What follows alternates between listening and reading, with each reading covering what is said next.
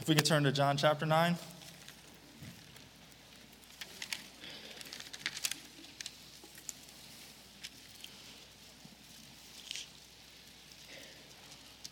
Now, this story uh, reminds me a lot of the day I got saved. Now, we're going to start in verse 1. And as Jesus passed by, he saw a man which was blind from his birth, and his disciples asked him, saying, Master, who did sin, this man or his parents, that he was born blind? Jesus answered, Neither hath this man sinned nor his parents, but that he worked, but that the works of God should be manifest in him.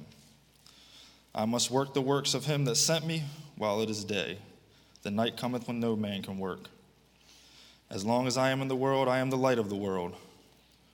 When he had thus spoken, he spat on the ground and made clay of the spittle, and he anointed the eyes of the blind man with the clay, and said unto him, Go wash in the pool of Siloam, which is interpretation sent. He went his way, therefore, and washed and came seeing. The neighbors, therefore, and they which before had seen him, that he was blind, said, Is not this he that sat and begged? Some said, This is him, this is he. Others said, He is like him. But he said, I am he. All right, let's pray. Father, I ask you to meet with us tonight. Please calm my nerves and let your son be shown through me. Let your words fill my mouth. And I pray that this message would be a blessing, as this chapter has been a blessing to me. In Jesus' name we pray, amen. amen. All right. And I noticed, I noticed in um, verse 8 and 9 the transformation. He was transformed. There was something different about him. He was blind before, and now he could see. Some people said, This ain't him. It looks like him, but it, it can't be him. And the other said, It's him. And he had to confirm it. Yeah, it's me. so then they start asking questions. Remember, he was the blind beggar. They start asking questions in, chat, in verse 10. Therefore, he said unto him, How were their eyes open? Then I see in verse 12, they said unto him, Where is he? In verse 15, they go and get the Pharisees and they start asking, How have you received your sight? And he said, He put clay on my eyes, I washed, and I do see. In verse 17, they say unto the blind man again, What sayest thou of him that opened thy eyes? And he said, He is a prophet. He was a blind beggar. Now it seems that they're the ones begging for an answer. They want to find out who this man is and how he can see. Then they start doubting verses 18 through 23. They call on his parents, the ones closest to him, and even they started distancing themselves from him. He's old enough, ask him. Right? I think we can relate to that when we get saved. Through everything we've just seen here, when your eyes are open, they start asking, there's something different about him. And then they start doubting it. No, he's it's got to be the same person. He, he's had to been like this before. Right? In verse 24, after they just got done asking all these questions, now all of a sudden they claim to know Jesus and tell him he's a sinner. And they command him that he needs to give praises to God because this man's a sinner.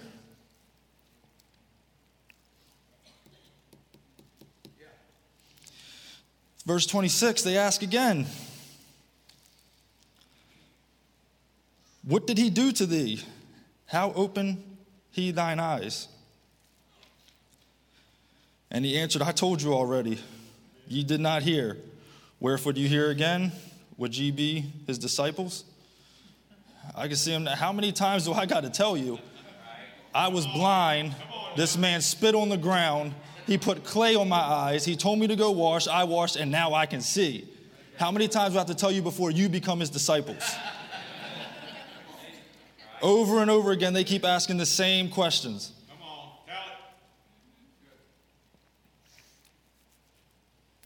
Then they reviled him. Said, We're not his disciples, you're his disciple. God spoke to Moses, but as this fellow, we do not know whence he is. The same way when you get saved, at this point now they're trying to throw water on his fire. They're trying to quench it. And as we know from the prophet Elias, no amount of water can quench the fire of God. That's not possible. And as we see through verses 30 through 34, they start to realize from his answers that his fire is not going to be quenched. In verse 31, he said, Now we know that God heareth not sinners, but if any man be a worshiper of God and doeth his will, him he heareth. Since the world began, was it not heard that any man opened his eyes, opened the eyes of one that was born blind? You can search the Old Testament. There's been many miracles. Not once was a blind man healed until this day. And 34, they answered and said unto him, Thou wast altogether born in sin, and doest thou teach us? And that's exactly what the world's going to do. They're going to start bringing up your past. When they can't quench the fire, they're going to start bringing up who you used to be. Didn't you used to do this? Didn't you used to do that? If I had a dollar for every time somebody brought up my past, I wouldn't be installing bathrooms. tell you that.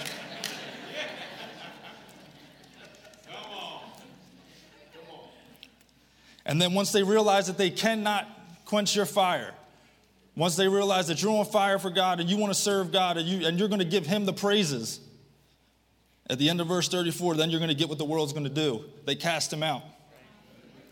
They want to know more parts of Him. They did everything they could possibly do, and then they threw Him out. Then Jesus came and comforted him.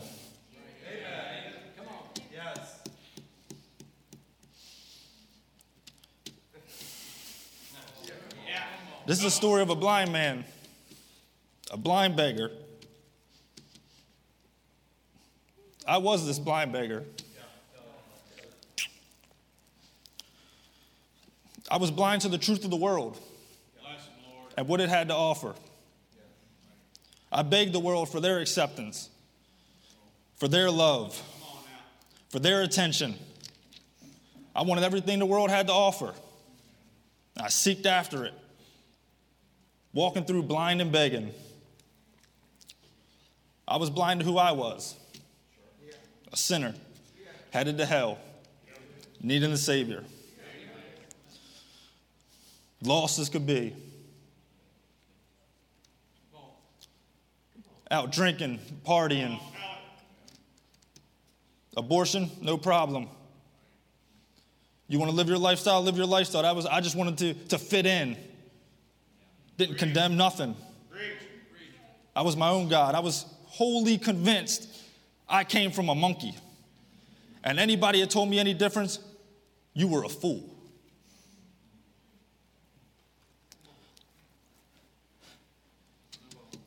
I was blind to who Jesus was, to who God was. But then, just like in verse 1, Jesus passed by. And he saw a man which was blind. And he opened my eyes. And at that point, I realized I was the fool. And I was begging for the wrong thing. I was begging for the world's acceptance. When in reality, I should have been begging for his acceptance. I should have been begging for his mercy. And once you get saved, there's a if you notice, there's a noticeable change in you. When the Holy Spirit moves in, he starts kicking people out. He don't like roommates. If you like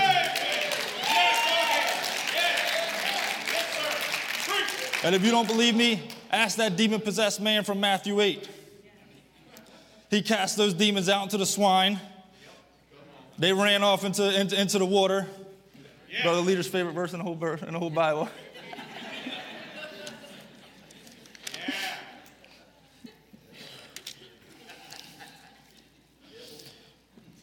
When I get to heaven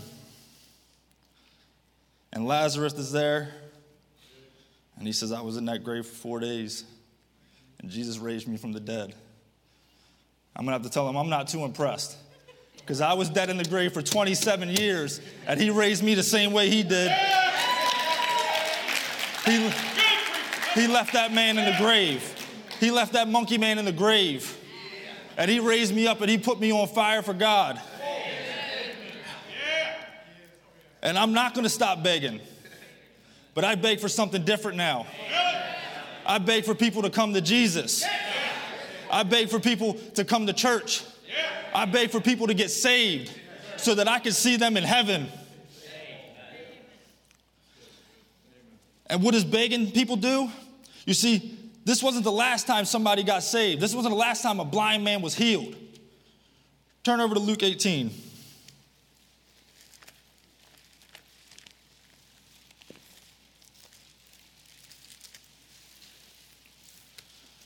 In verse 35, and it came to pass that he was come nigh unto Jericho. A certain blind man sat by the wayside begging.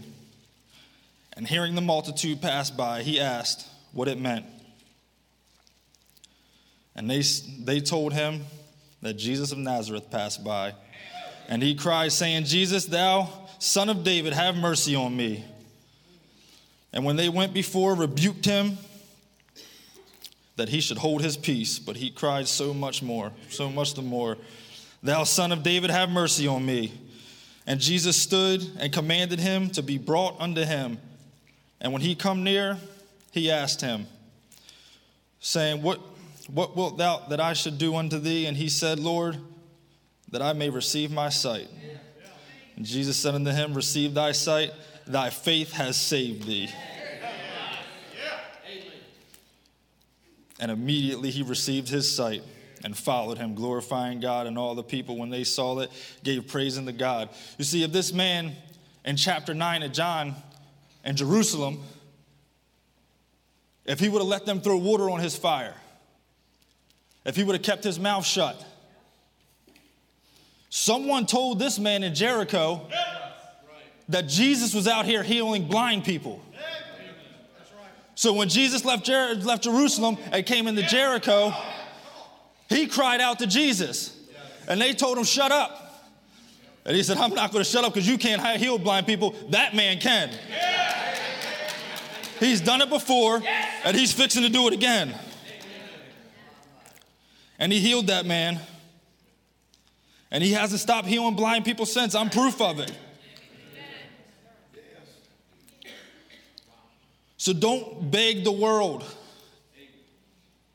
If you're thinking about it, if you're looking out there, if you're pitching your tent towards the world,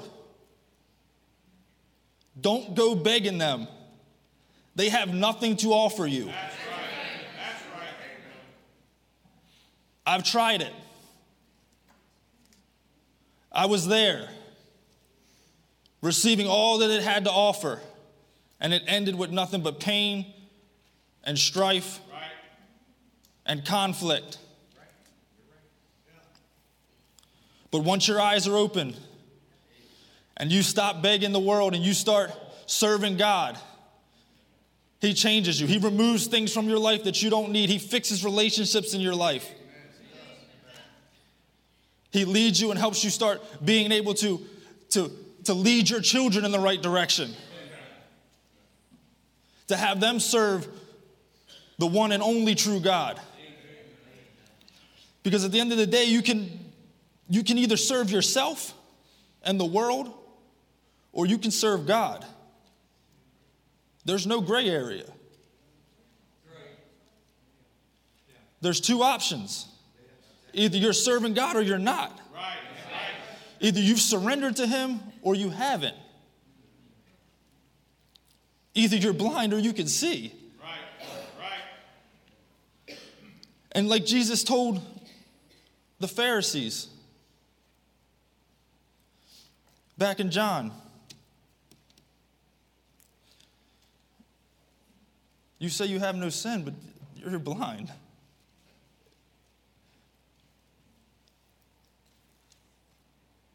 If you're going to sit out here and look to the world for what it has to offer,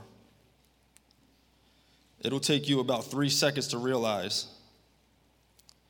that there's nothing like serving God, being around the people of God, being in here in church, around the people that want to help you grow. God will equip you.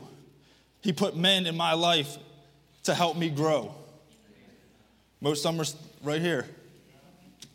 He gave me a sword, and He used that man to do it. Next to my salvation, that's the best gift I've ever gotten.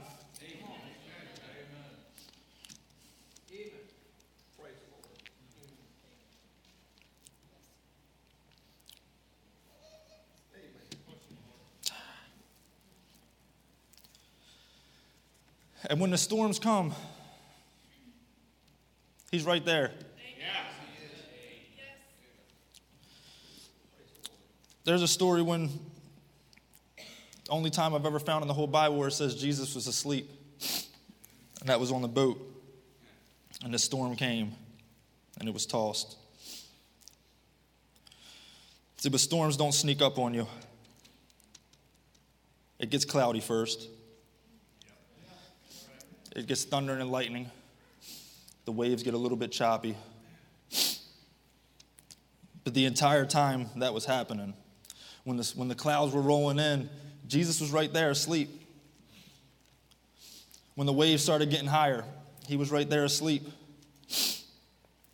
And I imagine as the water started filling the boat, they grabbed their water pail and they were trying to take care of it themselves, paddling the water out trying to do it themselves, just like men has been doing from the beginning since Genesis, trying to cover up their sin, trying to take care of themselves, putting on the fig leaves. Just like David, trying to cover up his sin, he just kept digging a deeper hole. The hole is going to continue to get deeper until you put down the shovel and ask somebody for help. And there's only one, one person that can help you and that's the Lord Jesus Christ. It was easy for him to rebuke the storm. In the twinkling of an eye, it was gone. It was hard for them to swallow their pride, get up, and ask for help. And it was only one of two things that I can think of why they didn't do that. One, they wanted to handle it themselves with their water pail or two, they didn't think he could do it. And at the end of that story, I mean, I, I think it was probably that one because they they couldn't believe. They're like, what manner of man is this? So they didn't believe he could handle that storm. There's not a storm on this planet that Jesus cannot be with you through, that cannot help you through. If you, if you don't rebuke it, he'll be right there next to you the entire time.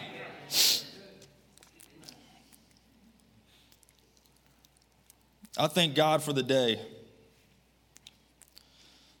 Some of you may know my testimony of salvation.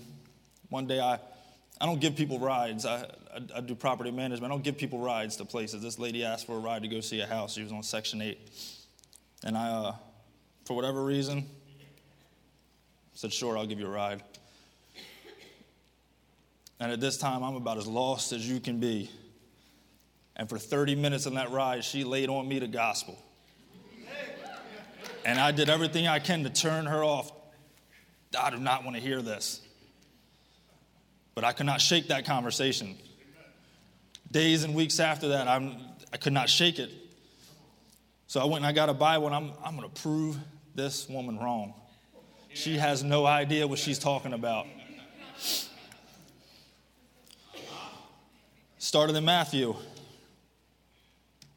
Didn't even get to the end. And I realized I was wrong. Jesus was exactly who he said he was. He left his throne in heaven, came down here, took upon my sins onto himself, had them nail it to a cross so that I can be with him in heaven. And I imagine in heaven, right after I thank him, that woman's going to be the second person.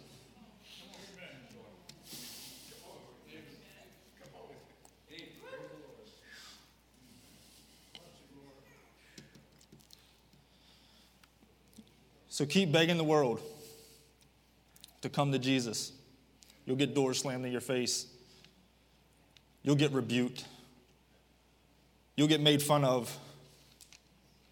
I have a laundry list of people on my phone that I haven't talked to in over a year. I can text them right now, how you doing? I won't get a response. They want nothing to do with me. I'm not going to stop because I don't ever want to meet somebody on Judgment Day and them just look at me and say, Why didn't you tell me? Eternity is a long time.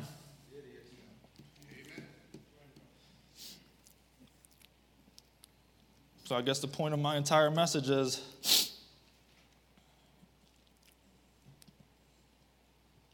don't stop begging but beg for the right thing. Beg for them to come to Jesus and be saved. Thank you.